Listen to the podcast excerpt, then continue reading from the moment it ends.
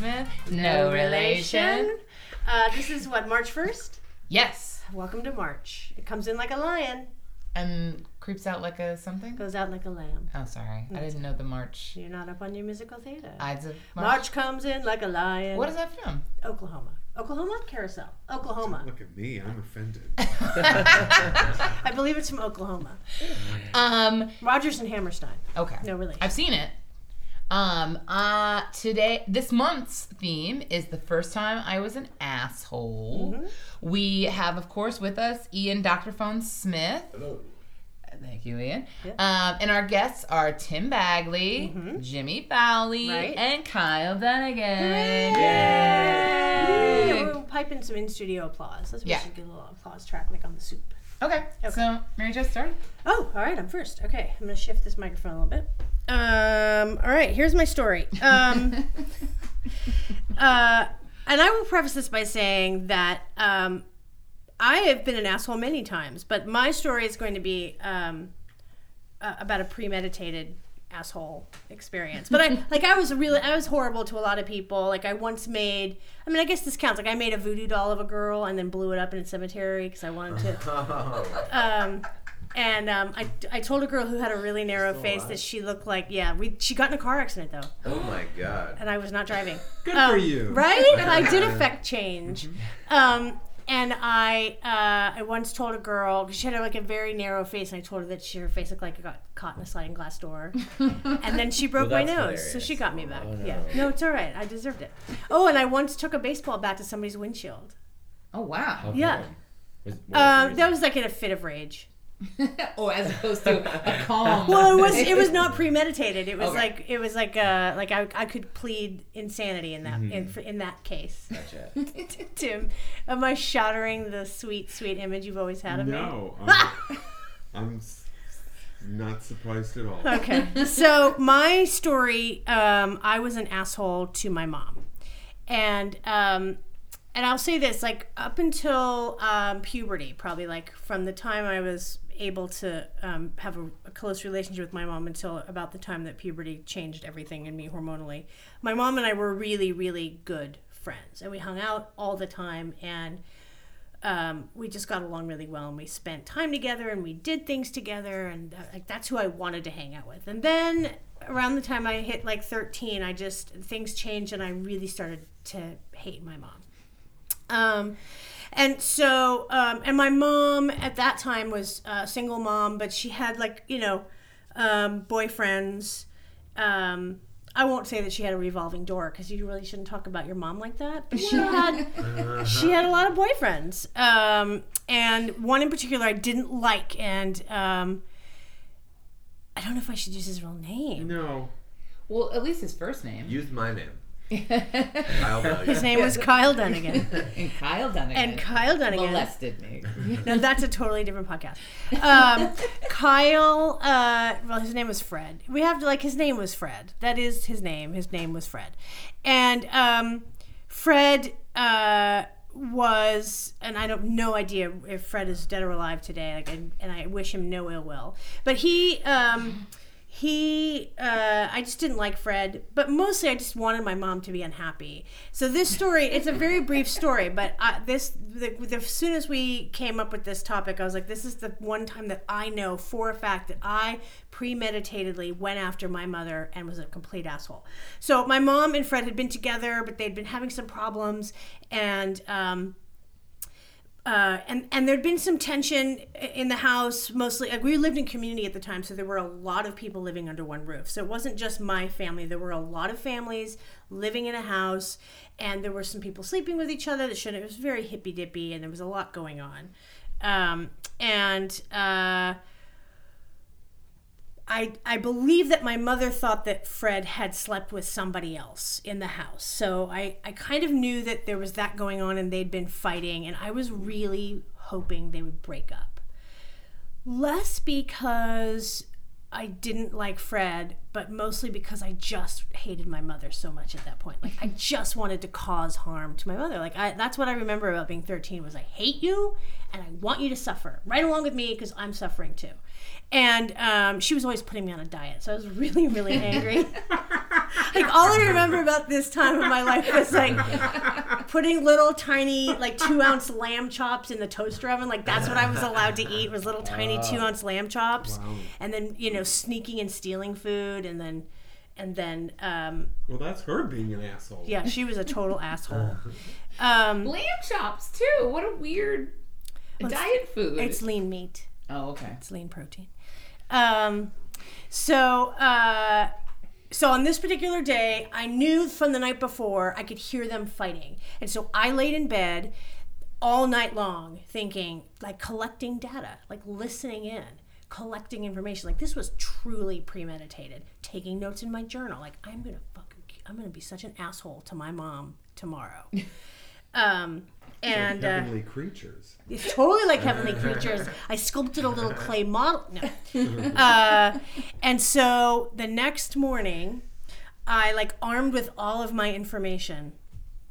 I walked into the kitchen, and um, and I my mother was in the kitchen, and I said, "So, I heard you fighting last night. Did you get any sleep?"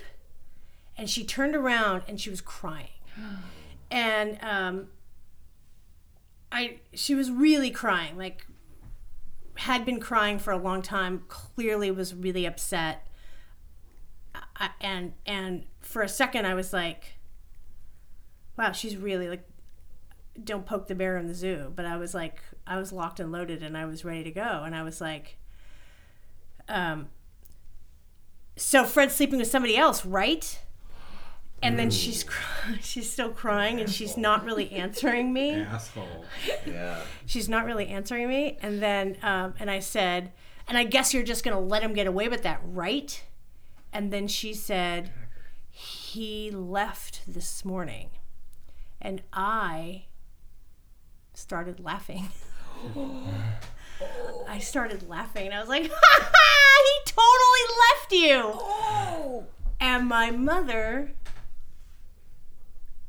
smacked me across the face so hard that I like flew across the kitchen. And like my mother is not a large person, and as I've already established, I was eating two ounce lamb chops. So like to move me across the kitchen by force was not the easiest thing in the world for her to do. She slapped me so hard. And I just remember I remember so vividly, like standing in that kitchen and the sun coming in the window behind me, and my mother standing there and just tears on her face, and that, her hand and that sound, and like it was so intense. And thinking like this, I, I I'm a fucking asshole. I'm such an asshole. And then, and all I said to her was like, maybe if you didn't hit people, they wouldn't hate you so much. Per- the perfect stillness. yeah. I still And thought then you were gonna turned, apologize. No. And then I turned and I left the kitchen. And then, um, and I kept thinking I should apologize, but I was like, I, all I could think of was like, that was successful. Like I, re- I was so, I was like, I hated her so much for no reason. Like, I mean, lots of reasons, but no reason. And, um, uh, and I remember years later, like saying to my mom, I've always felt bad about this. And I'm so sorry that that happened and that I was such an asshole. And she was like, I have no memory of that at all. What? Yeah, and it was something that like haunted me for a really long time, for years of like, oh my god, I was so horrible to my mom. And who knows? I mean, she f- my mother has selective memory anyway, although I would think like that would be a memory you would select to remember. Like you would want to be like, and you were an asshole. Mm-hmm. But the hitting you might be something she doesn't want to remember. Yeah, she like. Oh yeah, I'm out. sure. Yeah. Yeah. Is it possible it wasn't your mom and it was Jennifer Garner? That's totally possible. That's a good point. I think she's too young to be mm, in the story. How long before you weren't mad at your mom anymore? Oh, I stayed mad at my mom for a long time. Like that that anger that I rode that anger wave to that, you know, you get to that conversation where they say either live by my rules or get the fuck out of here. And so I got the out. So that like at 15 I was like I'm done and I'm out. I'm leaving. So we fought hard for 2 years. Like seriously seriously hard for 2 years. If you want the follow up of that story, listen to my first job. Where- Where yes, it's all connecting. Yeah, where you where I what- talk about how my mother said if you don't like how it is, get out, and I got out and I had my first job. Yeah. So it's all connected. you can go to myfirsttimepodcast.net and hear about my first job. You're basically writing your one person show. I Yeah. really am. Thanks for coming. How's your Um, relationship now with your mother? It's great. She lives here half time. She has a room at the top of the stairs. It doesn't have a lock on the door. Does she still strike you? Uh, she does not. She does not strike me. Um, Are you ever an asshole to her anymore? um. Does Fred live here too? Fred's in the poor Fred. Fred is like the guy that like when he ate chicken, like you know some people eat things that it's just disgusting how they eat. Yeah. Yes, I do. Um, I Fred, feel like I feel like, he's, I feel like Fred's dead. I just feel like he's dead. he might be dead. Um, and you know, Fred was not a bad guy. Like he actually, Fred introduced me to porn. Like he was the first person to oh, ever. so that's not Wait, a uh, bad That's nice. wait a So minute. that's nice. Adult male introduced a 13 year old girl to porn, Yeah. and you're saying he's a good and he taught me how to drive. Oh, good for him. So you know, a stick. Mhm. Yeah. Oh, I bet he He's a good did. man. Yeah. Maybe he's a listener. Maybe he's not dead. That would be Yeah, kind of he's a huge fan of this podcast. But he was like he would eat chicken, and then like after he would strip the meat off the chicken leg, then he would put the bone Ooh, and like chew the gristle. Some people do that. Some people do What? that. I, I've heard pe- people from the south. A lot of people from the south chew bone. Fred was not from and the they say that they like the um, marrow, and they suck the marrow out of the bone. that's, That's from a thing. that's from Dead Poets Society. no, no, no. That's a real thing. I've seen people do that. That's so They weird. go, I saw Fred do it, Yeah. Yeah. And then Fred left. God. And that- Uh, that's the end. Do you of ever fantasies of like another line you could have said? Because it's such a moment. You're hit across the kitchen to turn, And say maybe and that's you the story. You could deliver why, sort of yeah. any line. Do you ever go like, "Oh, I should have said this"? Or Yeah, like, new "Ooh, I- I, had the, I had the right Oh, one. if I new choiced it, let's do it, Mary Jo. So, Ad just smacked you. I have cancer. New choice. Um, uh, I'm pregnant. New choice. That didn't hurt me at all. Oh. Oh, I think cancer wins. Yeah, well, it always I does. think that hurt, didn't hurt me at all. Wins. well, Yeah. that's pretty powerful. It's I'm pretty You said- you pregnant said- is kind of intense because it's like we had like a really, we had a very crazy relationship. Ooh. We still do have a very crazy relationship, but I love you, mom. What if you said you were pregnant with Fred's baby? Mm-hmm. Oh, And you just killed it. I wish just I'd killed said it by that. hitting me on the floor. Pregnant in my mouth with Fred's I just baby, had and an you just abortion. killed it. I just spotted. You're that aware of your What did you body. say? You said you said if you didn't hit people, like Maybe if you didn't hit people, they wouldn't leave. oh, that's pretty good. That's Yeah. pretty Maybe if you good. hit, For a little kid to come up with that, that's Yeah. a good That's one. pretty I was a awesome. really smart maybe kid. if you hit Fred's cock a little more often. Woo! No, that was not my mom's Is it dirty problem. That was not my mom's problem. now what do we do? we are gonna switch to the next storyteller. Yeah. Oh, this is fun. What's your story? Hey guys, Hi. I'm Jimmy. I am. Jimmy. I'm not a woman, which I feel like I should say to the listeners because they can't see me, and sometimes that I'm mistaken for that. Really? Um, Really? Yeah, Because sometimes of your I'm- sound? I think sometimes, yeah. Really? No, I Because mean, of the tone of your voice? yeah. It's a very low woman's voice. you know. Really? Well, maybe it's like a sexy, Sexy woman. sultry woman. I think people are just being assholes. They're rude. I don't know. um, so my uh, my story is uh, the first time I was an asshole in a relationship. Uh, in college, I dated this guy, uh, Adam, which is his real name. So It's so weird because Fred had a son named Adam. did he really? Yeah. It's all related. Um, and he was such a nice guy. He was someone who um, he was actually living.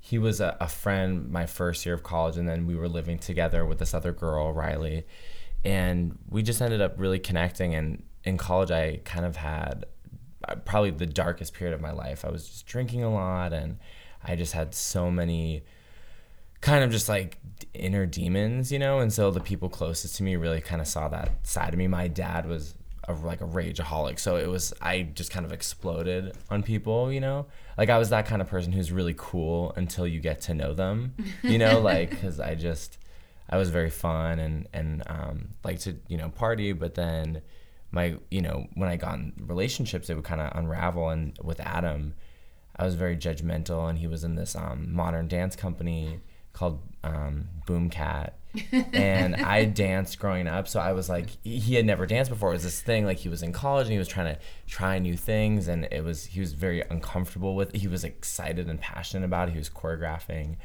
and I was very judgmental. I was like, you know, he's like, you know, it's a lot of pedestrian dancing. It's very cool, but it's not, you know, not these trained dancers.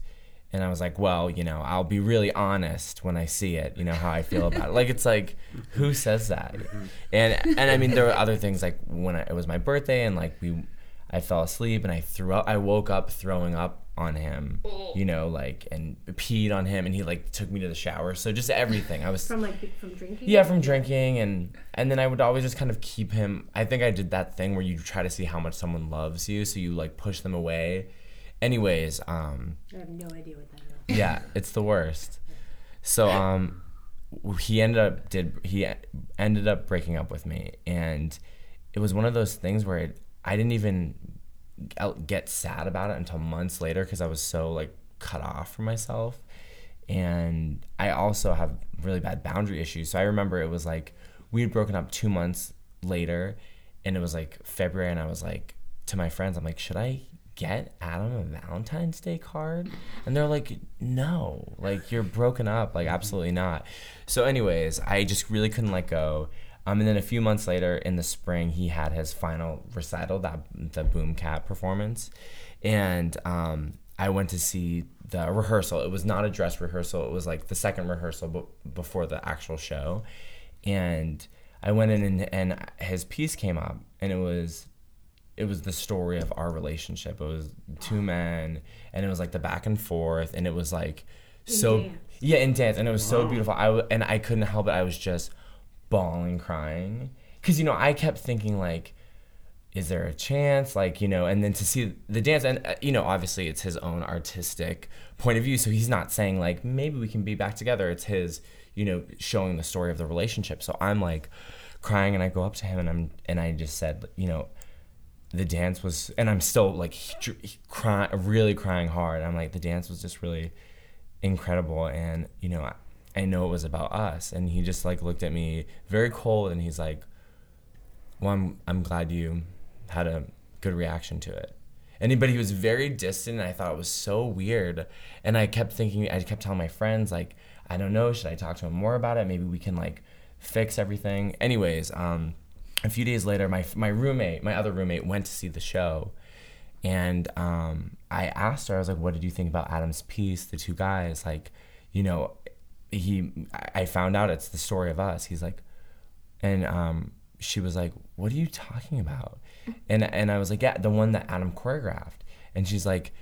It was about two military men's, uh, uh, like a son send, uh, a father sending his son off to war. Like they were dressed in full military uniforms. It was not about me at all. and I had totally just, you know, projected my own shit onto this dance. Thought it was his story about me. Cried openly in this rehearsal. Approached him and said, I literally said, I know it's about us. Like a crazy person.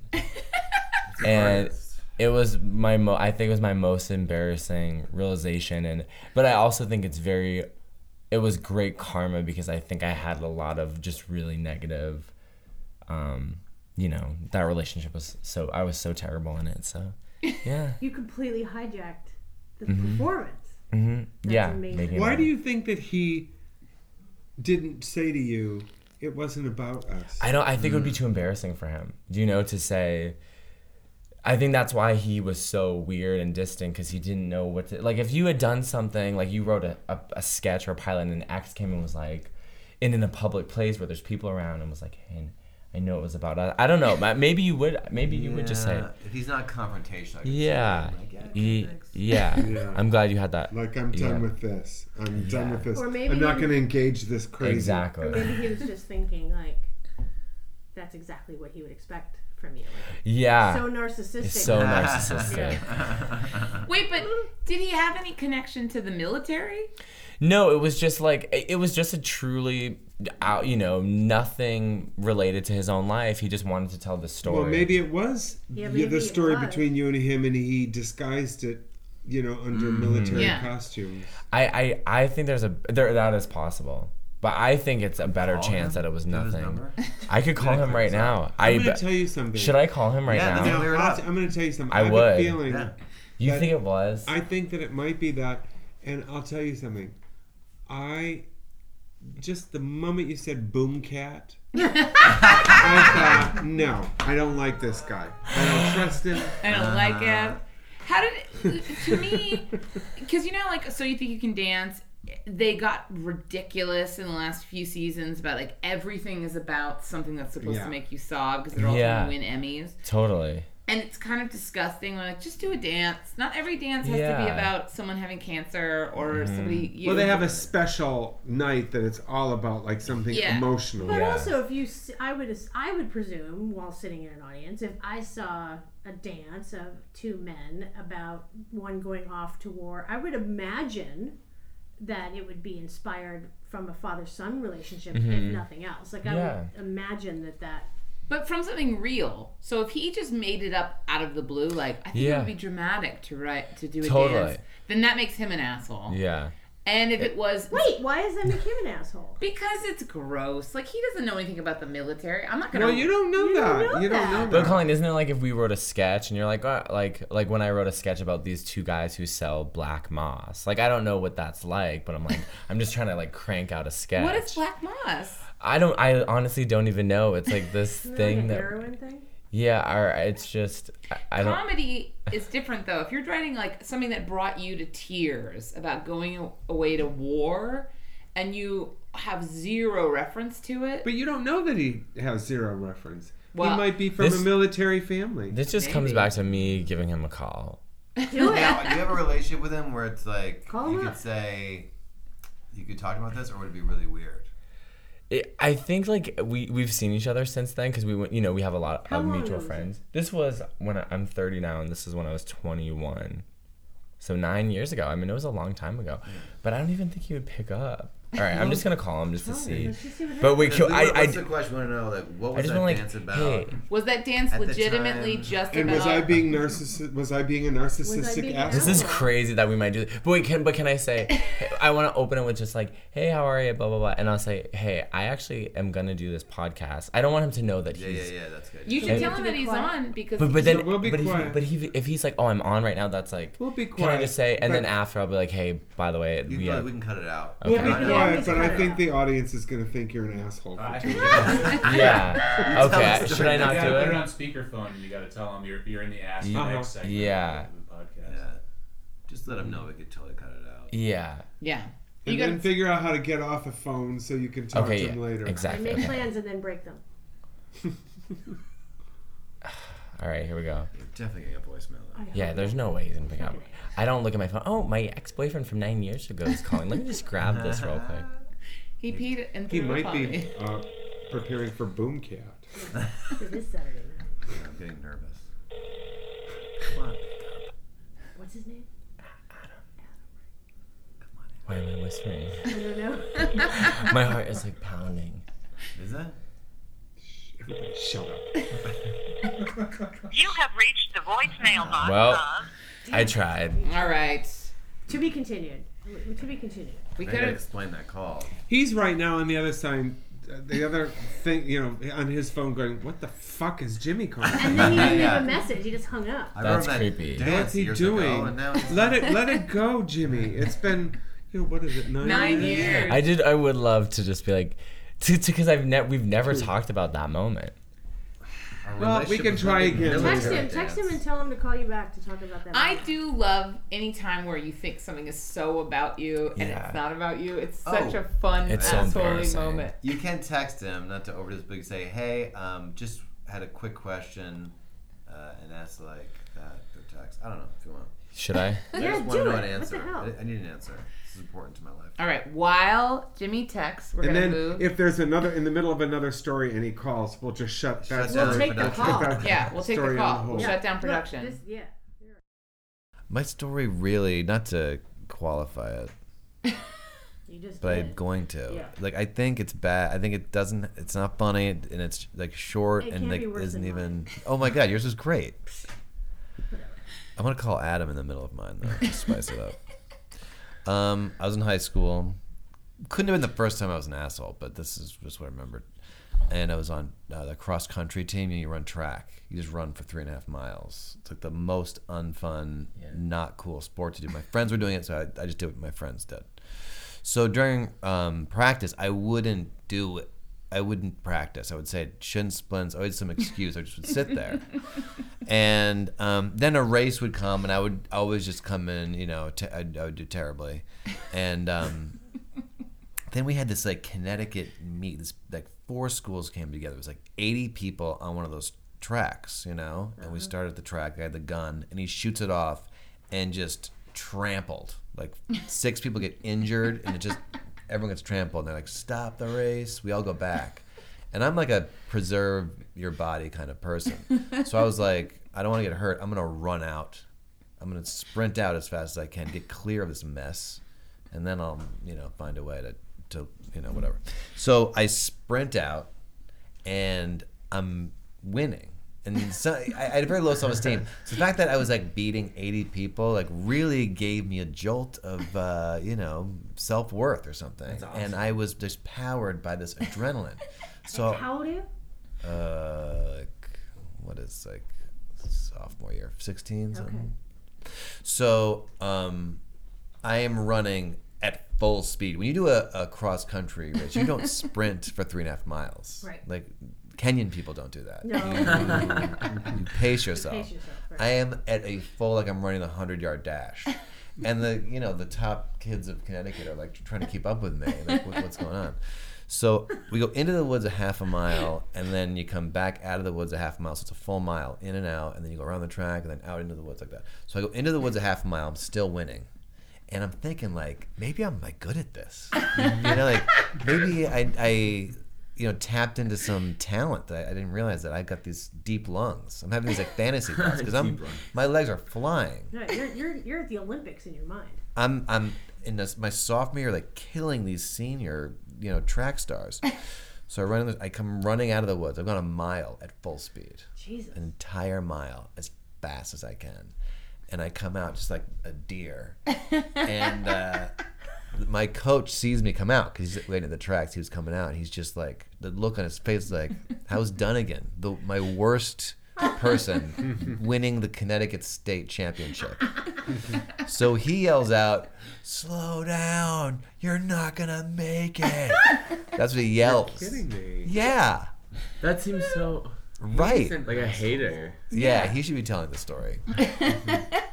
I heard that, and something in the back of my brain like snapped, and I literally saw a brick wall, oh. and my body just stopped, and I couldn't, I could barely move my legs. Suddenly, everything just came flying back into, and I'm just trying to make it, and just every 80 people, no, I should say 79 people went Right. by me. Okay, no, six, 78 people went by me. Oh, okay. Okay, Yeah.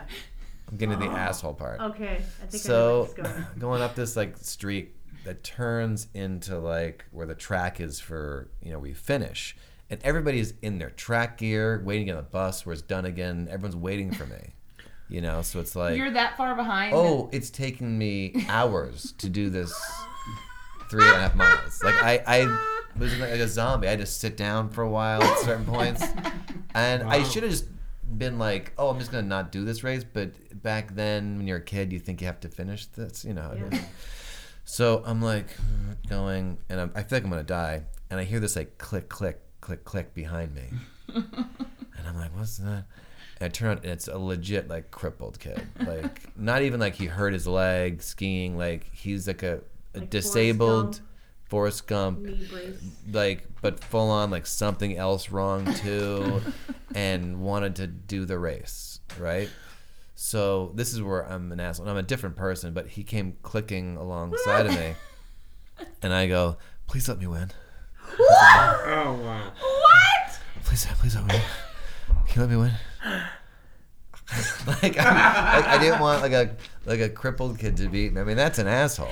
And and he just kind of was like, nah, man, and he just clicked by me and, and beat me.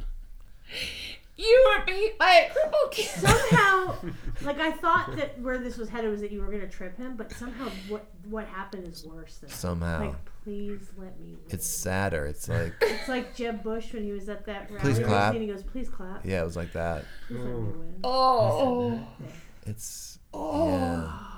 It didn't hit me till years later. I was like, if I did that, the time I was like, yeah. and that kid, that other. kid who was like last, and Yeah. he's gonna finish. Like He- he's just there to finish. He knows he can't win. Yeah. he's, he's the crippled kid. Yeah. he's just gonna finish. That was his goal. He's like, I'm not gonna beat like a you know Not a non-crippled kid.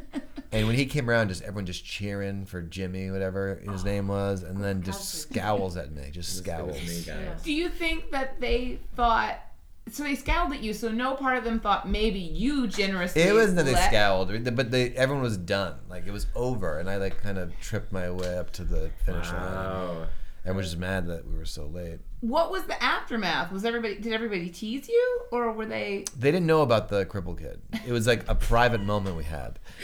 No, but I I- mean, did everyone tease you because Because I was You were so winning. late. Yeah. Yeah, a I got. crippled kid Yeah, yeah. you? Like Yeah. you didn't even manage to. you were ahead and winning for the first Right. mile, and then you came in last, Dead last. beaten by a crippled kid. I'm still mad at Yeah. the coach. Like to me, like everything. Yeah. The coach, Yeah. Because It could have been life changing if I just won that race. But Yeah. also, like, it's like e- even if your body, if he was right and your body, you know, you were pushing yourself too hard, who cares? Like, it's a this three mile cross country thing. You'll like recover in the bus after you won. Yeah. But to me, Although everything, I don't, if I kept going another half a mile like that, I mean, I really felt like I almost died. Yeah, Like, but maybe I- he saved my life. I also do think though that there's power in what an adult says, and Mm. the idea Yes. that he said that to you, and that it stopped you, and that head that stayed in your head. Mm. I I think that that's horrible, and you know, um, the handicapped kid was probably encouraged. But it's Yeah, interesting that's the too difference. because what got you out of the gate at that full sprint was the fear of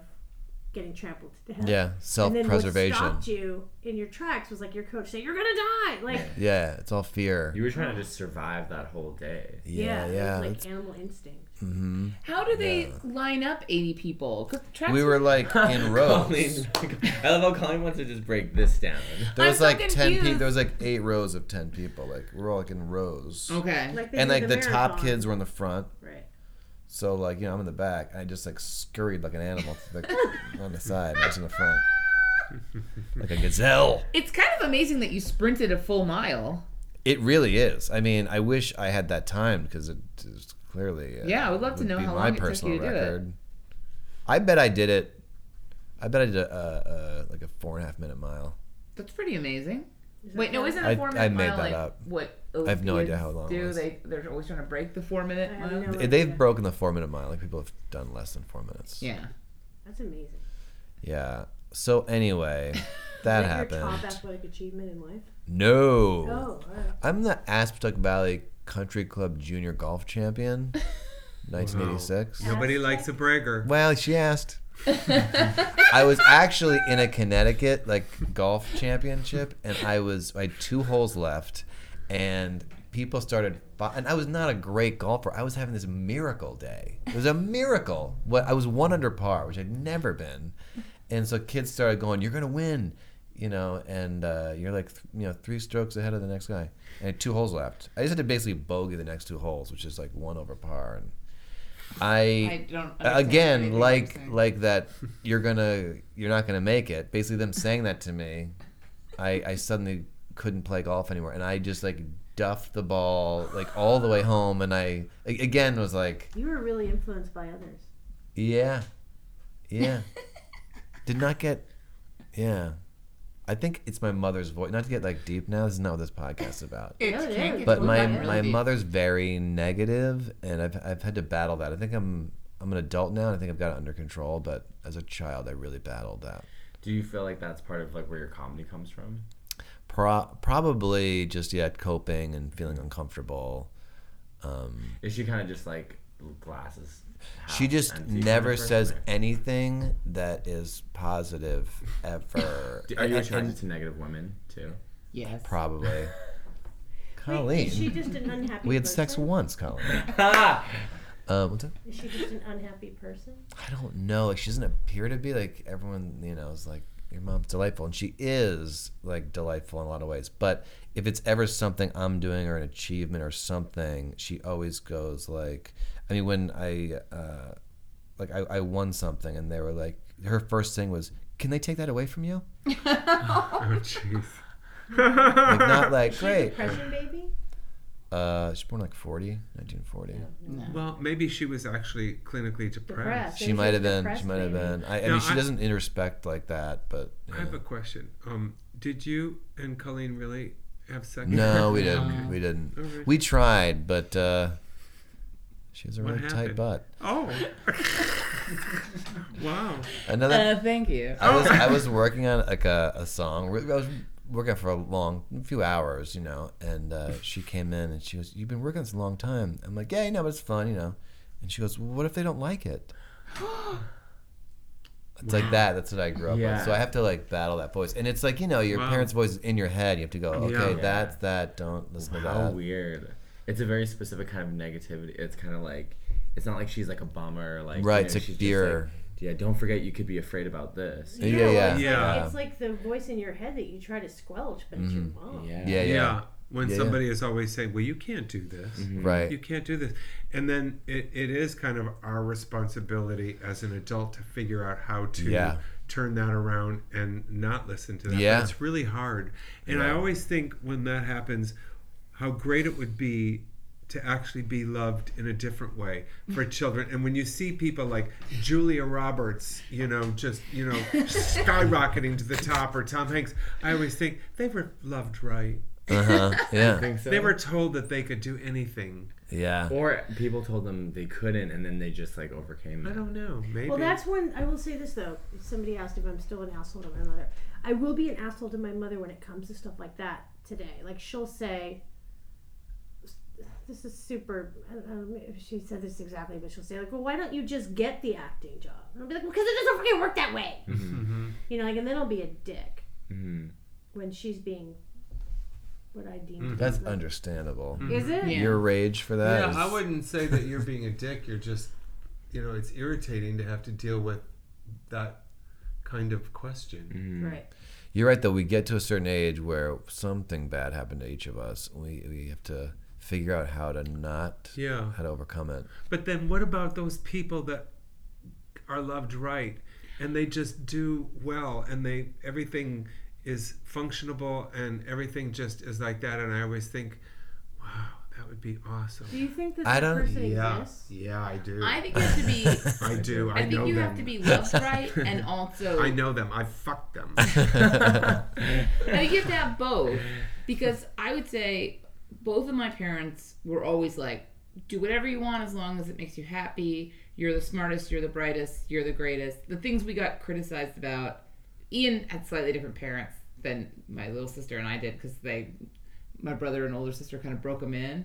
But um, they were always uh, like I, there was a story about how my little sister my parents had a parent teacher conference with her teacher and the teacher was like you know jennifer's very smart. She just makes uh, and my mom finished her sentence and she was like stupid mistakes. And my dad's like not stupid careless. Like this idea of like don't ever call her stupid. That's not what it is. So they were very that and very like That's good. Mm, that's good. you're great. But we had the kids in school being like you're ugly you're stupid you're dumb you're something so and they say that your peer group has more influence on your self-esteem than your parents wow. do Sure. My my parents were always like, my my dad was like, "How stupid are you?" Like he would just always call us stupid, and um, and like my my two sisters, like they never really like went for anything. Like my older sister, she works at a, like as a waitress in a nursing home in the town we grew up in, and my younger sister's a stripper, and they're just like. I, I just feel like they're so sad. I don't know if it's just because I had like this, like really goal oriented, and I would like, you know, go after what I wanted. But it's like, Is it wrong that I think that it's sadder to be a waitress in a nursing home than it is to be a stripper? No, I mean, I, I, to me, my older sister, her life, I just, it makes me so sad. It makes me so sad. Well, I, I, I do think this in I'm like, and I hope she's listening. so she knows. No, sorry. my story went uh, errant. Um, I think you know if not being loved right, those people, like most people that we know, I think you have a better chance of becoming. Um, I don't want to say a more powerful person, Really? but like once you're able to identify voices in your head, and it's like a skill. It's like Yes. you're you're like that uh, diamond if you're you're Well, being you might be able to identify it, but you have to figure out how to change But once you do, pattern. I think it's like people who, who But grow up are really never good do? looking, then you're screwed. But if people that grow up who are, you know, just really, really good looking and everyone laughs at their jokes, they don't really have that pressure to develop a personality that say you No, I've had my pressures. I think it's the same thing emotionally, possibly, I mean, or that's my spin because I because I uh, had that mother I had. You still have her. She's great. Yeah. She is great, but yes, that she's scared, scared person. yeah, scared. That's I think That's the the thing. common When people are afraid and haven't figured out their own kind of narcissistic cathexis or whatever is in blocking them, Yeah. then they they pass their fears on. Mm-hmm. mm-hmm. It's your responsibility to mm-hmm. make them not afraid mm-hmm. anymore. I am absolutely steeped in fear.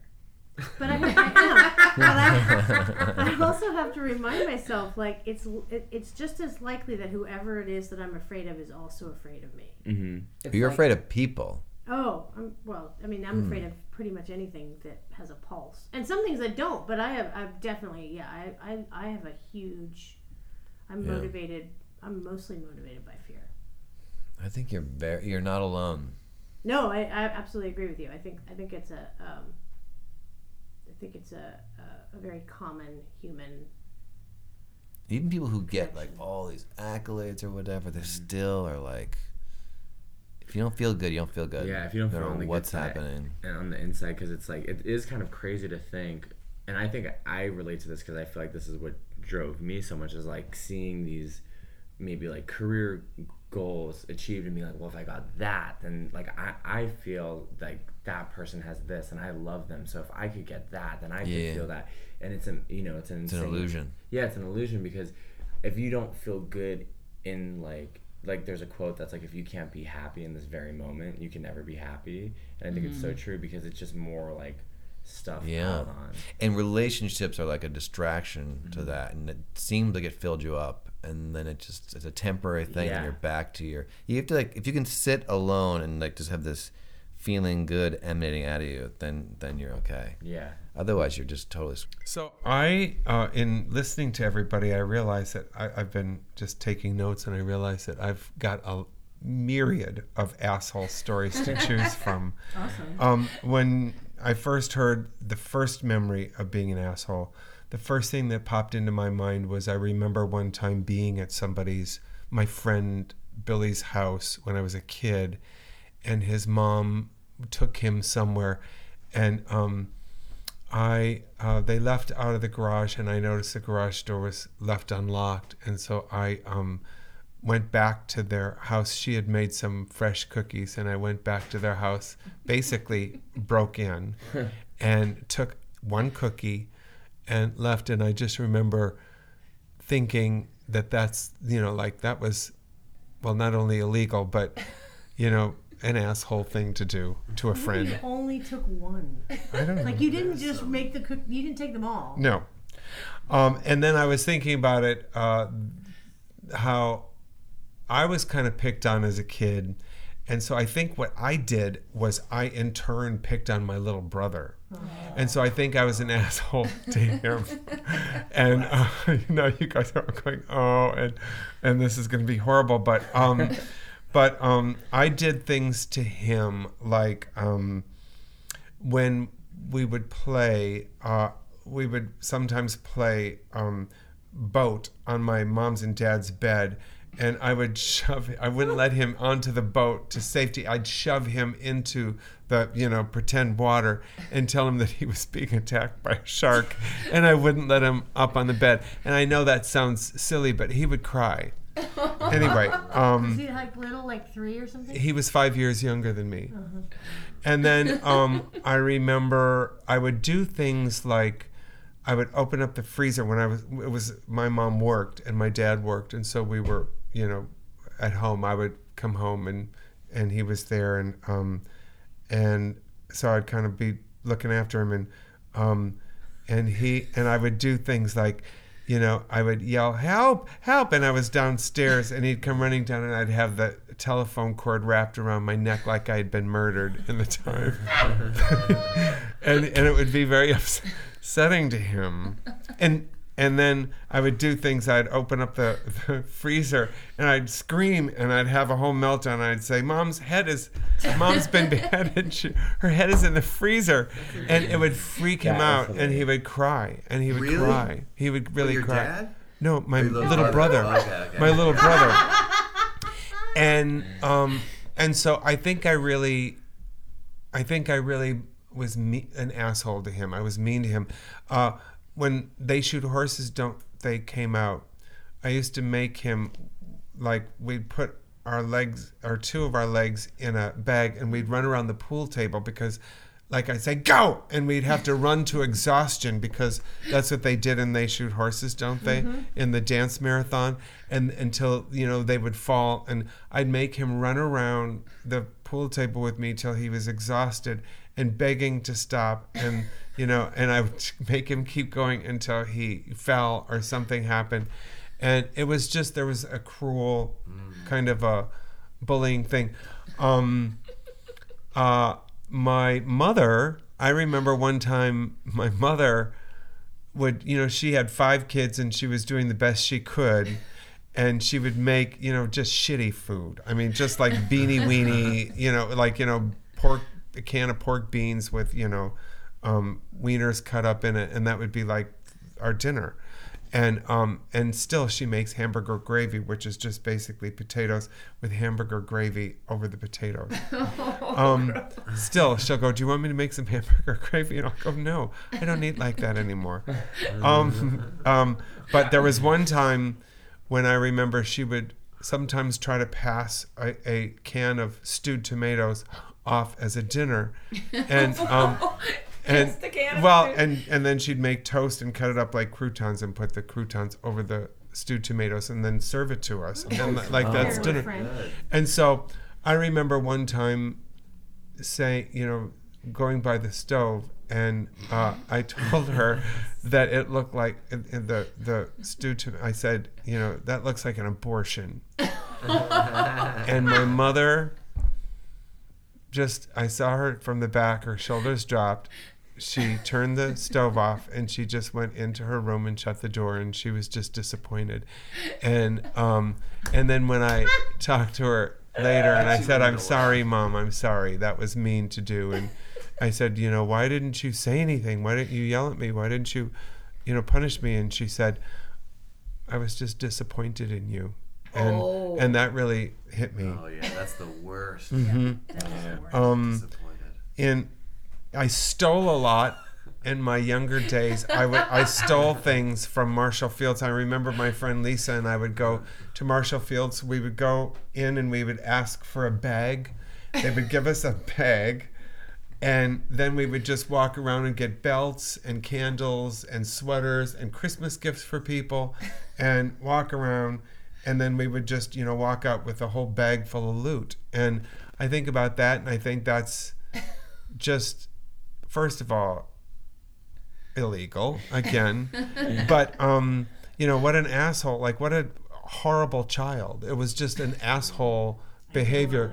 And and then when i moved out to california and I stole a couple things at Gemco when I was in college, and I was scared because I thought, you know, it's not like I'm, it's not like I'm back home where my parents can, you know, come and say, you know, you know, get me out of it or whatever, um, and so I was kind of concerned about it, and I went to a therapist, and in the first session, the therapist told me that we steal when we feel like somebody owes us something. Oh. So um, he we talked about what I felt. He said, you know, what do you feel the world owes you? You know, what what do you feel? And I remember talking about you know the prom and di- how there was no dating for people like me back then, and just figuring out yeah, assholes. um, uh, and and so it was like uh, it was like once I figured all that out, I never had the desire to steal again.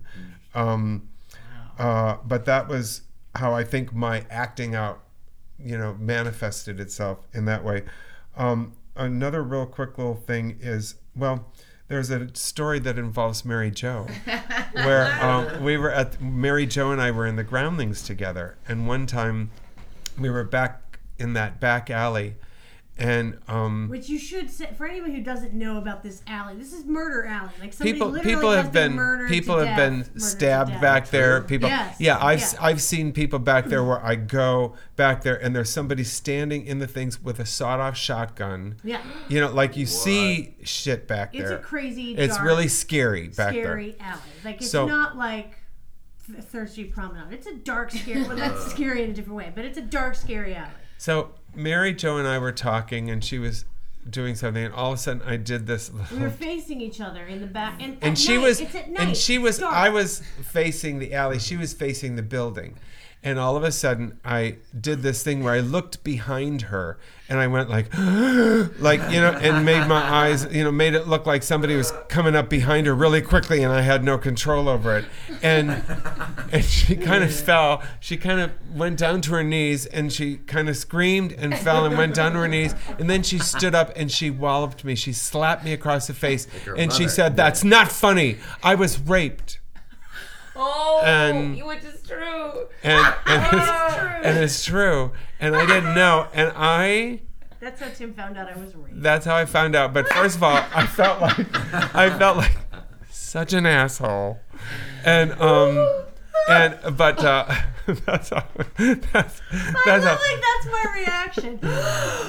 cool and i and i mean walloped me. And I'm and good for her um Two stories that involved me and Yeah, slapping. Oh. Yeah. Uh, that's what made me. Uh, uh, and then there's one other thing, and this is where I was actually called an asshole. When before I ever started working, I was working, I mean, as an actor, I was working for my friend Tom McCoy. And um, he had a he's got a company still, McCoy Rigby Entertainment, and I was working with him, and I needed to see a dentist. Uh, I was I was working part time as a page on Cheers, and um and then uh you know working for him during the week and taking classes at the Groundlings, and uh so I was I said to him I need to see a dentist, and he said well go see my dentist and I'll take care of it, and uh so you know through the company, and so I went to the dentist and I was there and they were the dentist was asking me, Well, why do you live in LA if you work down here? And I said, Well, I'm an actor. And he said, Well, what have you been on? And that question, it's one of the first times I'd ever heard that, and I didn't really have an answer. And so what I said was, um, I'm on Cheers, which was a bald faced lie. And and then his assistant was like, "What? Who do you play on Cheers? I love that show." And he was like, "You know, yeah." And I said, uh, "I play Woody Harrelson's brother." And then, Oh and so then I go out to sign out, and all the, you know, the ladies that work there were standing there, kind of looking at me wide-eyed and. Like you know, that's you know, I don't re- I don't recognize him, but you know, he's on Cheers. And, you know, they're whatever's going on in their heads, and I sign out and I go back to work, and I tell Tom, my boss, who's my friend, I said, Tom, I have done a horrible thing and I don't know how to fix it. but I said, you know, um, I told them that I was on Cheers, and he was like, "Why would you do that?" And I said, "I don't know. It came out. I felt like, you know, when, like I had to justify why I live up there and drive down here, and I, you know, and I lied." And he said, "Well, you're going to have to call them and, you know, tell them." And I said, "I can't do that. I really can't do that." And he said, "Well, I'm going to call him." And he went into the other room and he called the dentist and he told him and I heard him and I was just you know Oh. dying out there in the front desk and he said um and he said uh I when he when he finished you know they were talking when he finished he came out and and I said what did he say and he said he said that you were an asshole and then I of course could never go back to that dentist Why did he have to call Yeah, the why did it dentist? he wanted me to do do the right, right thing. He's very moral. He's a very good guy. But the right thing is to tell someone that you you m- missaid you were a like. i- i- There's no no one's going to no one's like nothing is on the line here. There's no. Well, money, that's there's- his dentist. That's his dentist. He has a strong. I mean, he does. Yeah, that he's got that on the line. He's got to go back there, and when when they You he goes back there, edited when he goes back there, and they say, you know, your friend that you sent was, you know, blah blah blah, you know, um, he just wanted it taken care of, and I think he probably wanted to teach me to not lie. But what about the guy putting you on the spot, shaming you for living somewhere else? Well, uh, this happens all the time. I hear all the time people will say to me, you know, well, what are you on? Or, Mm-hmm. you know, they'll say stuff like that. I still get that. You know, I, I had somebody stop me just a few days ago at Gelson's and they said, oh, I loved your work on Will and Grace. Do you think you're going to ever be on TV again? And I say, you know, I'm on all the time. And, they make you give them And then, your resume. That- but I won't do. I won't Yeah. give it to them. But they they try, right? Do you know that they- feeling? And then That is the, an it's a uncomfortable disgu- thing. The disguise is they were like, "Well, have I seen you on anything?" Yeah. Right. Like to try well, to, what have like, I seen you on? yeah. That's what they always ask. What have I? And and then you list your credits, and Like they go, no, crazy- no, not that. I don't. I never watch it. Oh no, I hated that. Oh no, that's I. I don't. e- I've never even heard of that. And the next thing you know, you feel like your credits are shitty. So Yeah. I don't give it to them. Yeah. I just kind of keep it moving. I just get my little salad at the salad bar. I moved away from him, and I was just like, I'm not even going to deal with it. and also sometimes when you because like for that web series that i did it's like you know a lot of times gay guys will see it and this like um and like they'll say how we've met before and and it'll be a stranger i'm like oh no we haven't they're like how do i know you Mm-hmm. and i'll never say like you know like well maybe you've seen my web series Right, because right. like if No. I, anytime i've said that they've like i, I don't you know they No, it's not that. Yeah. They'll say no, it's not that. I Yeah. don't, and then you sound Feel like a weird you 'cause feel like, like, an plug your own asshole. Yeah, then you. The how do you how do I know you thing is always like, well, what you're making me do all the work. Yeah. Either you know me or you don't. What I hate hearing mm-hmm. is for me, and you might get this too, but I get a lot of, I know you. And I say, my little standard answer is, I don't know that we've met. I'm Tim Bagley. And then I say, what's your name? And they go, they always end up saying, do you know Tommy and Bobby? do you know Jimmy and uh, Hervé? right. Do you know Stanley Hervé. and you know uh, Paco? Like it's always they list, and I, I'm sitting there thinking they're listing all their gay friends, and they think mm-hmm. that they've met me with their gay friends at a ah. party, and it's so offensive. And I'm like, I want to say, no, I I don't know any of your gay friends. okay. Except for Hervé. You go Yeah. way back with Yeah, you and Hervé. Do you guys think though some of it might be? I, I'm assuming this the last person was a woman, but you're being hit on because isn't that a standard hit on thing of, hey, I know you from somewhere. It's just a way to open up conversation, isn't it? No, it's a mm-hmm. different feeling. this town, It's different. confusing. Yeah. yeah yeah It's confusing because Yeah. sometimes, and and it's really gotten weird when you get older, because for me, I don't know if they're coming on to me. I'm hoping, but um, but but I can't make that assumption. It might be that they're just, you know, they recognize me from somewhere and they don't know. So it's all very confusing. How about for you, Jimmy? Well, when you were saying being hit on, the one time, like a woman came up to me and, and she said, I was wearing a shirt that said, "Everyone loves a Jewish boy," and um, I'm not Jewish, but actually Adam was. It was his shirt, and but I still have it after all these years because I don't know. I just I have. I guess I stole it from him, and um, she was like, "Hey," she's like, "I love your shirt," and I was like, um, "Oh yeah, this guy I I dated." You know, and I think she was expecting it to be like, you know, she would have this conversation. Maybe I was her husband. But in terms of like, uh, and then she ran after that. Like she left really quickly. But yeah, I, it's a different feeling. Like, It's a different vibe. yeah, Yeah, it's, There's no good conversation in in this you know business. Like when you're on like a plane stuck with somebody, there's just no good conversation I've ever had by saying like I'm in like entertainment. So I always say like I work with computers that shuts it down, Yeah. or I say I work at a landfill. There's no. I there's just no remembered something because I was on a plane, and this happened where uh, an episode of something that I was on was was playing in the plane. So the person sitting next to me sees me on the screen and does this thing like, and then did the. Have you done any? So is that, was that the last thing you ever did? Like, because I was so young, like it was an old episode of Frasier or something, and then like just the assumption of like, well, I guess that was your career. You did an episode of Frasier. yeah. and that's Because you're not famous now. You're sitting in coach.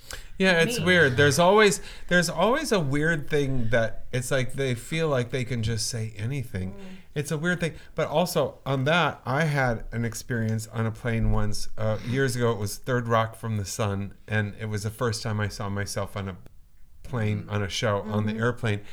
And the guy to my right was asleep. The guy to my left was kind of he was brought in um, in a in a Wheelchair? In, well, no, it was like he had a body cast. He was that brought the in after everybody was sitting.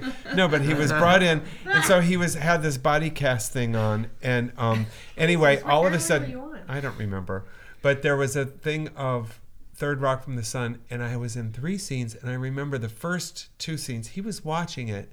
The first two scenes, I was like, he's gonna recognize me. He's gonna say something, and I wanted him to say something, and I was like, you know, he's, you know.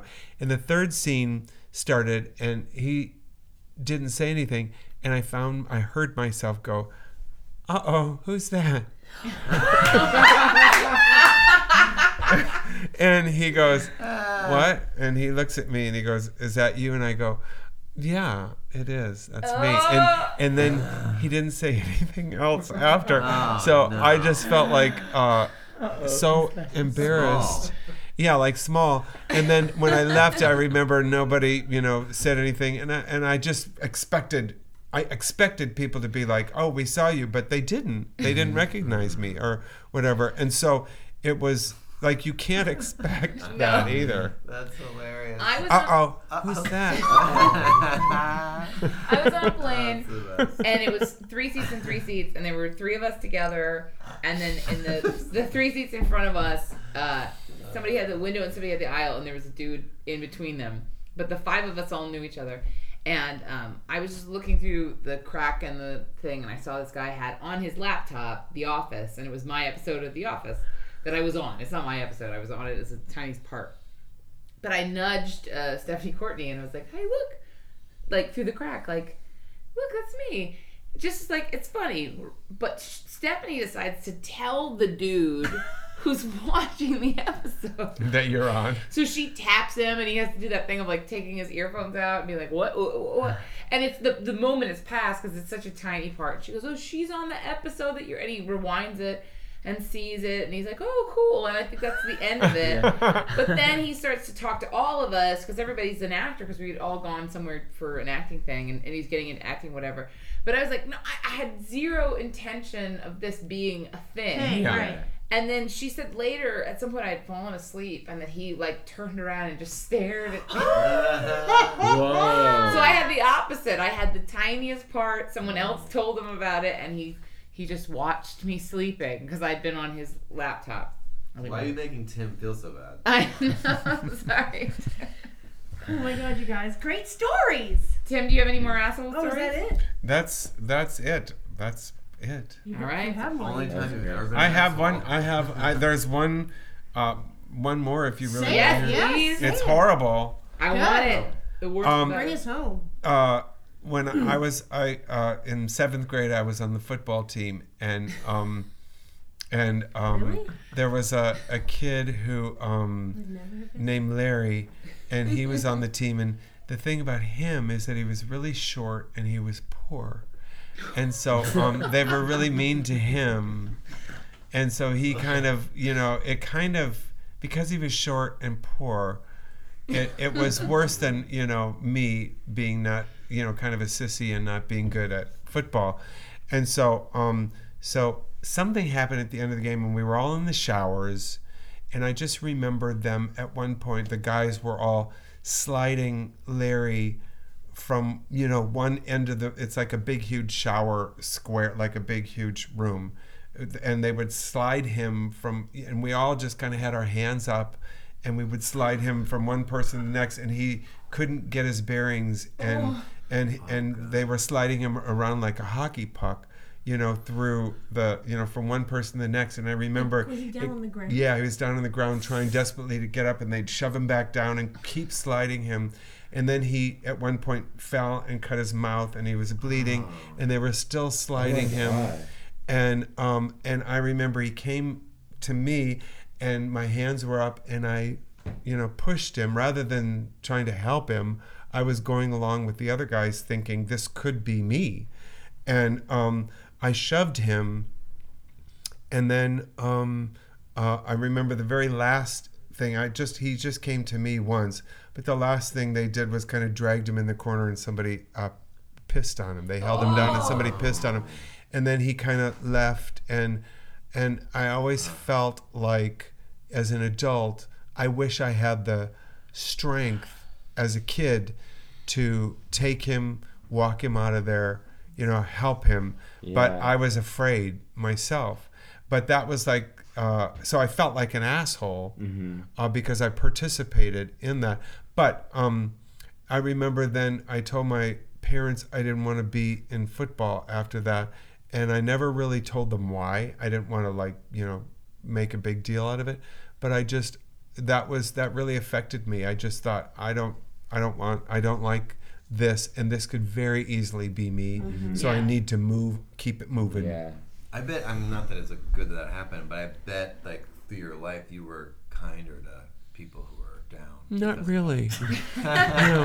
No. You remember the I, alley story? I cannot tell you how many people I have pissed on. no, I'm kidding. No, yeah, no. I, I think, I mean, I think that certainly as an adult, I will speak up when I see somebody being picked on. But even that is scary.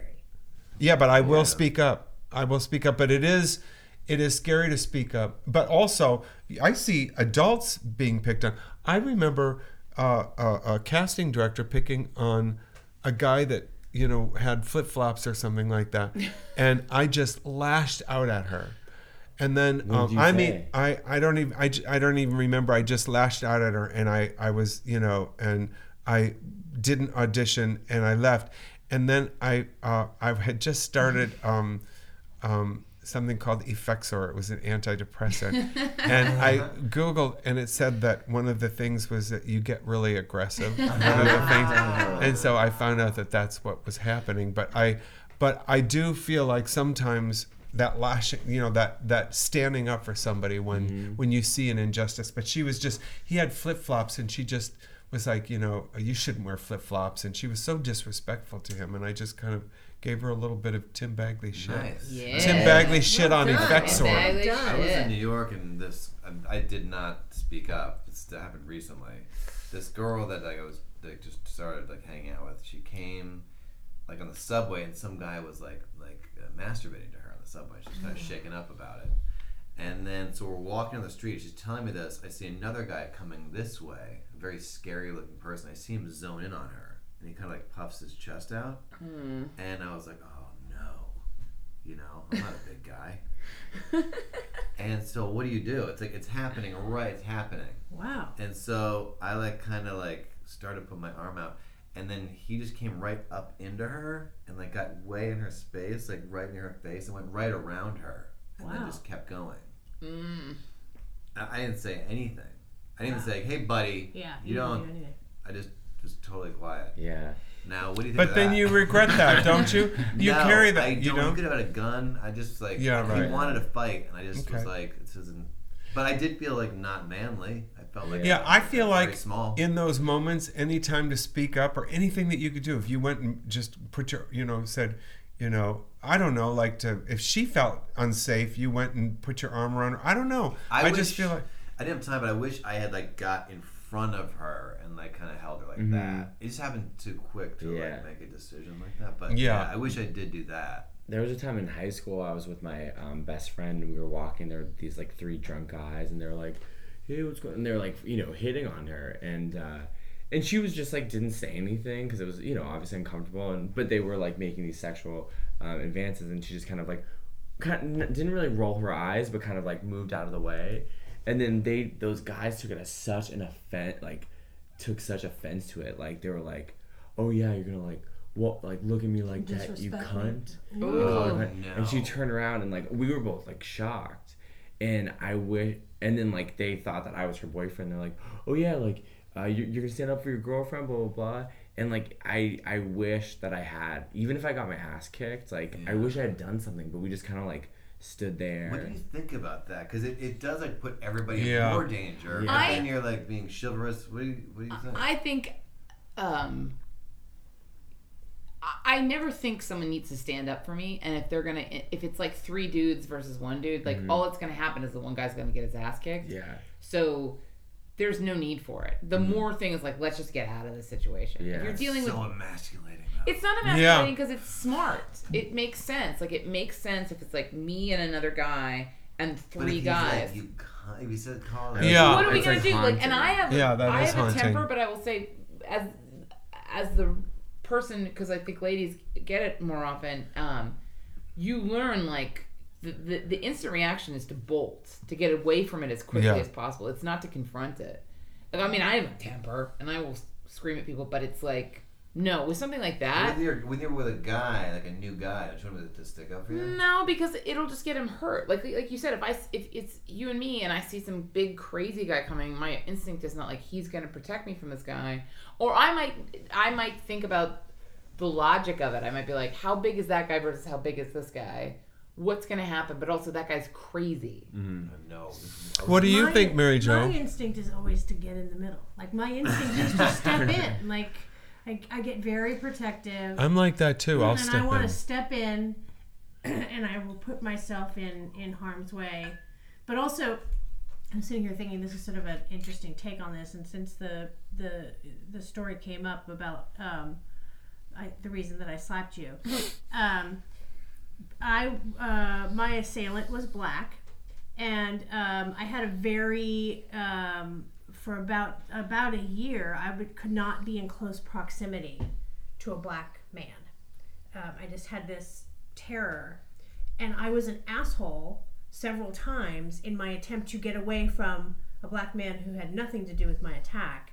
But like, and I would see it in their face. Like I would cross to the other side of the street, and like, just you know, here comes a just a black guy. Just he just happens to be walking towards me on the sidewalk, and I see him, see me, and I know what's happening with me is that I'm freaking out and I'm panicking, and I could see him look at me and then s- cross the street and knowing what I was doing to him of like that girl just crossed the street to get away from me because I'm black. Or at least that's what I project on Yeah. him. Or one time going to a movie um, a sold out movie and we got there early so we could you know because this is not this is pre ArcLight so you have to stand in line or whatever. So we got there early to get good seats and then the theater fills in around you and like the last person to sit down was this black guy sat next to me and I was like I had a total panic attack like I can't sit in the dark next to this guy for two Wow. hours. I can't do it I can't do it.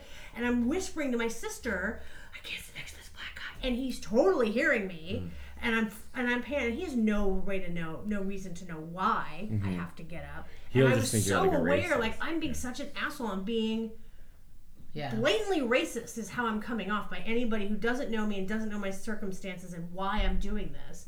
And all they hear is some girl going, I can't sit next to a black guy in a movie theater. Like, what a fucking asshole. Yeah, because if it was a white guy uh, that raped you, I would have had Um, the same. you you would have been afraid of all white guys. I don't know. I don't know. I mean, see, I- you kind of clumped them all Oh, absolutely. together. Well, it's interesting because my therapist at the, the the day that this happened, I was I went to see my therapist the next you know the, it happened in the middle of the night, and then that morning I went and saw my therapist, and she said.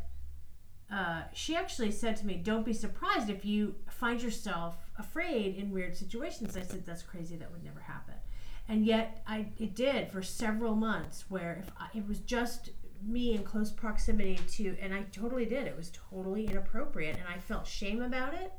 Um, I felt terrible about it that I ha- that I was blanketing, like blanketly putting this fear on every black man that I came in proximity to, and it was completely irrational. And uh, but I did for a long time, and then um, How did you figure out how to move past that? I slept with a guy at Club Med. So anyway, my asshole story. Yes. Um. Okay, so uh, it was funny because I was trying to think of an asshole story, and um, I asked my sister, and she said you should ask Ian because he probably knows. Um, because I couldn't think of anything s- specific, and then I tried to think of something where, um, I knew I was being a jerk, and I was fine with it. So it wasn't something where like I'd done something and I'd hurt somebody's feelings and I apologized. It was something where like I knew I hurt someone's feelings and I was I didn't go back from it because I think I've said this on the podcast before. Um, there was this thing in our our yearbook in Catholic school where this the eighth graders would gift the seventh graders something, and my gift was Colleen gifts her I'm sorry's because I said I'm sorry all the time. So there's so much apologizing. So when I got to high school, I went from Catholic school to a public high school, and I didn't know anyone except for one kid, and we would like briefly acknowledge each other with like head nods, and then we just pretended we didn't know each other at all. Now we're Facebook friends, which is great. Um, but so I was just alone, and uh, I drawing and painting was my first class of of the day, but also my first class of the entire year. And this is, by the way, so four, I'm 14 years old. It just started freshman year. I got my period like a week before freshman year happened.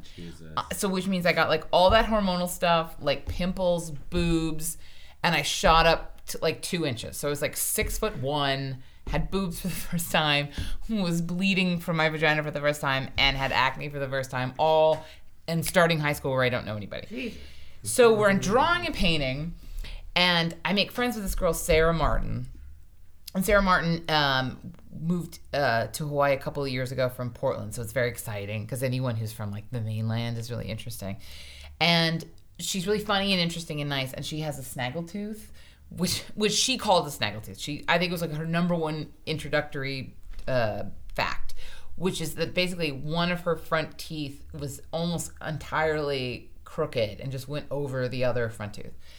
And but I didn't know anybody, and it was great. And so I befriended her, and we, we were friends in that class, and it was awesome. Then the other friend I made was uh, Lisa Morton. I'm still friends with Lisa, um, and we met being an asshole in freshman English. Somebody said something stupid. Our we had an English teacher, and then we had like a shadow shift English teacher. Like I don't know what it is when a teacher is learning how to teach, Uh-huh. but uh, somebody who said Langston Hughes instead of Langston Hughes. I mean, she was a moron, and she said something dumb, and I think either I said something snotty or Lisa said something snotty, and and the no one else snickered but the other one, and then we made like eye contact across the room That's amazing. because it was like like let's say she just went like Langston Hughes and Lisa goes, "You mean Langston Hughes?" and you hear from the other side of the room, and then we just like make eye contact, and a friendship is born out of snarkiness. Um, so we're Hello, Twitter world. yeah, more. like we were just so douchey and me- and like all we did that entire class was just make fun of our English teachers for being morons. Uh, and Lisa was and still is incredibly brilliant and smart. Did she get her? Is Lisa the one with the snake? No, Lisa's That was Lisa's Sarah. Oh, Sarah. there's Sa- Sarah Snaggletooth. Just think of the alliteration. Sarah Snaggletooth, Lisa, uh, literarily smart. Okay. I think he's telling you not to bang on the table. Oh, sorry. Um, so then, um, uh, we're the three of us become sort of friends and everything, and um, we this all kind of sense centers around the gym at our school. So the gym was where everything happened. Like you know, there were bleachers and they all assemblies happened there and everything. And uh, this is like a tiny little asshole story, but there was this girl, Lauren Uitake, who wore these shoes that I hated. So it's the 90s, so everyone's wearing like chunky platforms. And she had these like rubber soled chunky platforms that she wore every single day, and they were hideous. And I hated them so much. Like, you know, the what a Doc Marten Yeah. base is that clear, that mm-hmm. weird kind of Yeah, rubber. yeah. It was that. So it wasn't even like a patent leather kind of thing. It was just this. I hated them, and she was kind of mean. And there was something where it was like different representatives from the different classes had to do some sort of weird race, the length of the gym to win something. And she ran and she ate it. She fell so hard. And I remember thinking, like, that's what you get for wearing those fucking shoes. Which is so mean. I mean, she ate it in front of the entire student body, and all I thought was like, I hate those shoes, and you fell because you were wearing those stupid fucking shoes. So that's. I never said that to anyone, but it was like a cruel thought I had in my brain. It was an asshole thought. So anyway, cut to uh, a long time later, end of the year. Me and Sarah and Lisa are sitting in the gym, and you know people have been elected to various positions in school. And this girl, Erin Simpkins, who is like a John Hughes character. She was beautiful. She was a freshman, but she hung out with seniors. um, crazy nice to me. We were in gym together freshman year, and I was the person who no one else changed in a bathroom stall. Everyone else just changed in front of everybody else. But I would go to a bathroom stall, and I'm so tall that like it wasn't even like covering anything. Like you could mm. see all my. Sh- it was like a weird, you know, like a almost like a what do you, what is that thing when they put black bars over things to like a, a censor? It was like a censorship strip. Like that's all it covered because it was so high and so low. but I How still tall are you? six one uh, freshman year, so it just covered those things. But I would change there, and I remember Erin Simpkins borrowed my deodorant once, and I thought like. I gotta scrape the top off the deodorant because I don't know what attractive, sexually active uh, underwear, uh, d- or underwear, uh, underarm diseases I might get from this woman. Anyway, but she was so nice to me, and I don't know why she was so nice to me because it was so awkward, and no one else was super nice to me.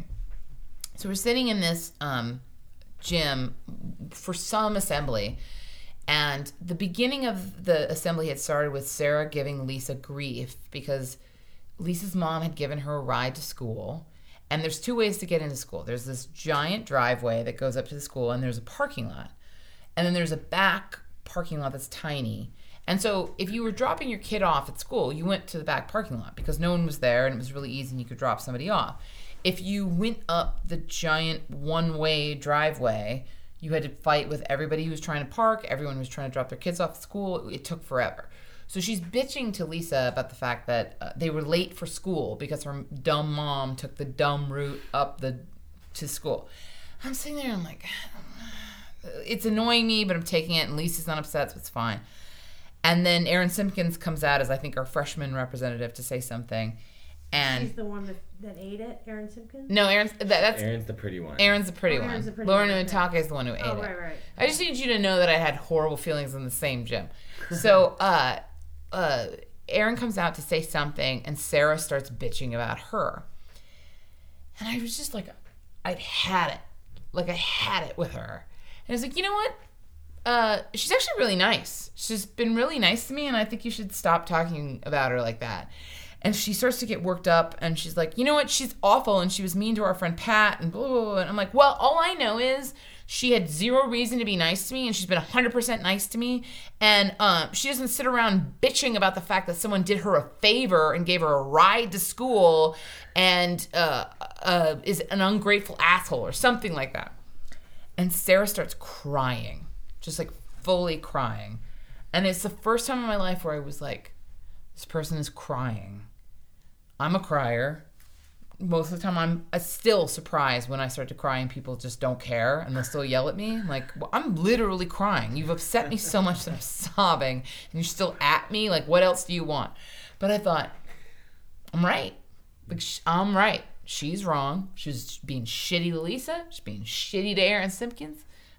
She's a dick. I'm done. Like, and I'm not gonna back down because I'm right and she's wrong. But I knew it. I knew that I'd made a choice. Someone was sad, and all I had to do was be like, "I'm sorry," or I snapped because I didn't need to be that mean to her. I didn't need to drive her to cry, but I just made a choice. I remember a teacher came up and was like, "What's happening? Why is Sarah crying?" And I was like, "Cause she's overreacting to something." Like I was such a dick.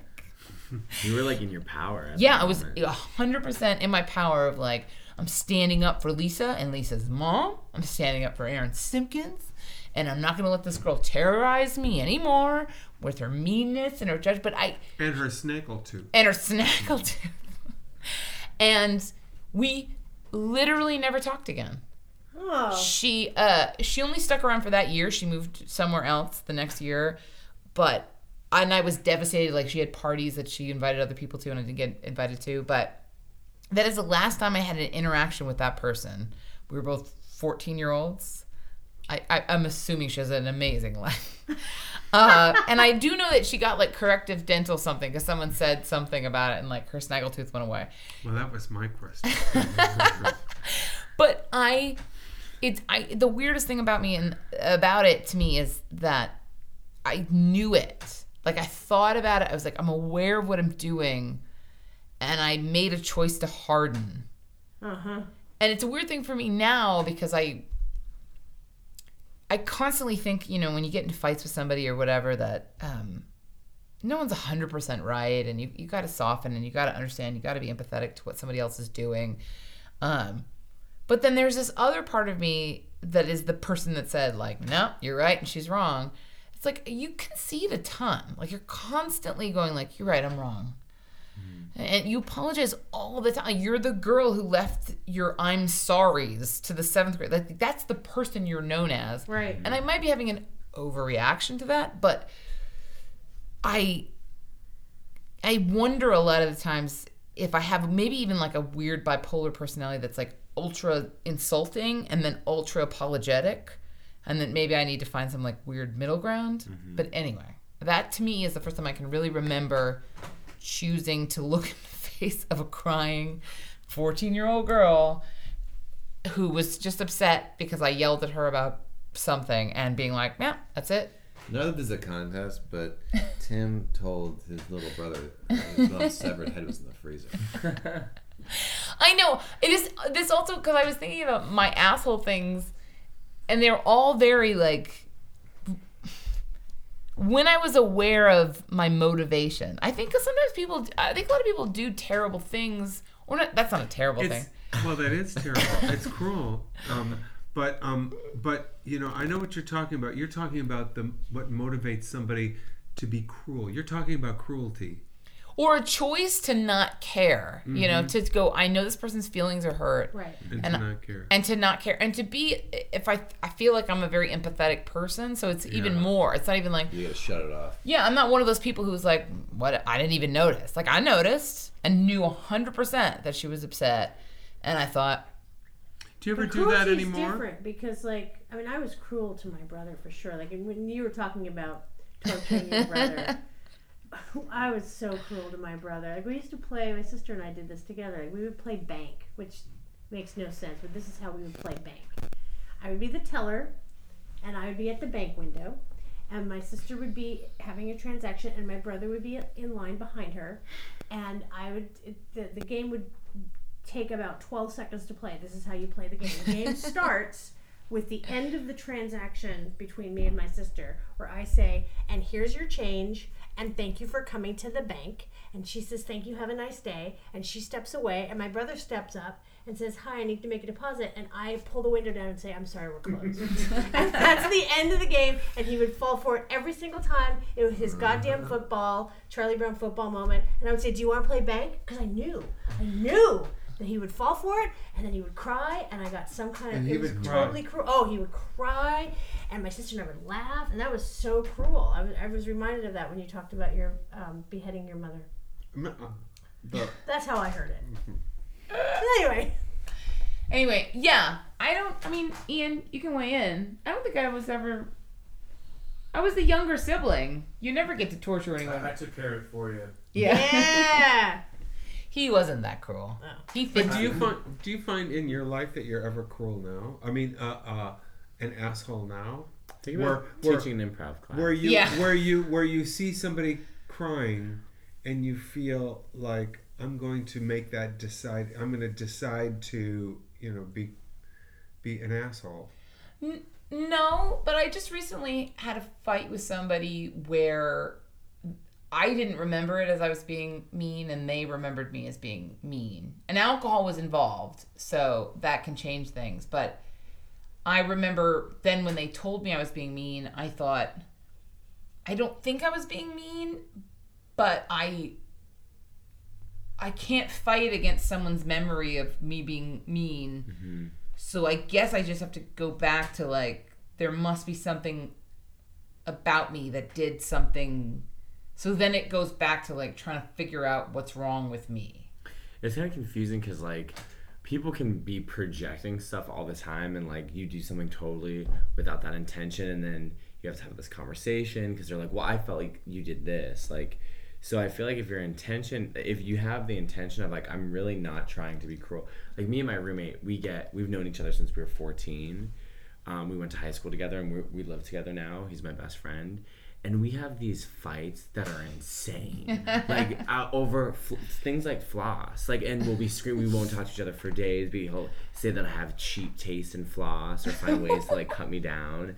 And That's a but- burn. But, but, but like, it just, but but you're like, I've never even heard that. No one's ever insulted my the floss that I buy. And just like, and he had this, he had this birthday. It was not a surprise birthday. He knew he was me and his other best friend were throwing this party, but he didn't know the details. And he had said, I really don't. He's like, he's like, I don't want to know anything about it. And it's like, of course, great. But I would, you know, like at one point I posted something on the wall. It was like a GIF of Abby Lee Miller, like the really overweight woman from Dance Moms, who's like so cruel. and it's a GIF of her being like, "We're gonna have fun today," screaming that, just to kind of get people excited for the, the birthday party I put on his wall. And he got mad at me. He's like, he's like, I feel like you're just like trying to fish, get people to say stuff about what this party's gonna be. We ended up just throwing this like we rented this space in Hollywood that has like beds and computers and like played board games. It was so fun and it was like a pajama party. But and he didn't know it and he kept thinking that I was trying to bait him to get this information. I'm like, I'm just like sharing in a general way about, you know, what, you know, being excited about it. And I specifically said the cruelest thing I could have said where I was like I was like you, I was like you're impossible to do something nice for. You're I was like you're a fucking nightmare. and like at this point and we've been friends for 16 years. I'm like and at this point I really question why if I want to be friends with you. Oh, and this Oh, is like a few it's a few days before his 30th birthday and it's like this thing and I knew that I that was an, an insane thing. It was really, I could see it in his face. Like his face just you know. Yeah, like you don't say those things. Yeah. They're meant only to mess somebody up. Yep. But yeah, but my intention, and so I, I and I didn't want to apologize to him because in my head I was like fantasizing like, well, we just you know I'll start looking for a new place to live and I'll move out and blah blah blah, because I just didn't want to, but I knew it was just so mean. And then how I- long ago was that? It was a few weeks ago. Have you have you made up with him? yeah, since? we did, and we had, did the birthday party and all that stuff, and And then did he apologize because the birthday party was amazing? he had the best time ever. Yeah, he loved it. All right. All right. Well, I think that that wraps Wow. up What a our bunch of assholes. assholes. We Bunch really show showed what kind of assholes. assholes we are. Yeah. Um. All right. So really quick. Um. Let's have Kyle. Shameless plug. Shameless Anything you plug. plug? Oh, you gotta check out my Instagram, Kyle Dunnigan one. There's a lot of fun there. Pictures. It's great. Yeah. He also writes for the Amy Schumer show.